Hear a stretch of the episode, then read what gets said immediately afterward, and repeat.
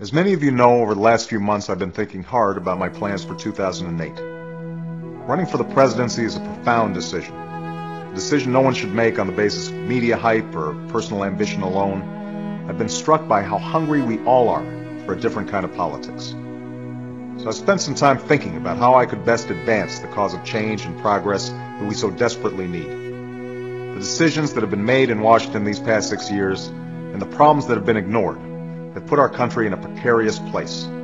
Politics has become so bitter and partisan, so gummed up by money and influence, that we can't tackle the big problems that demand solutions. And that's what we have to change first. I have great faith and hope about the future because I believe in you. And that's why I want to tell you first that I'll be filing papers today to create a presidential exploratory committee.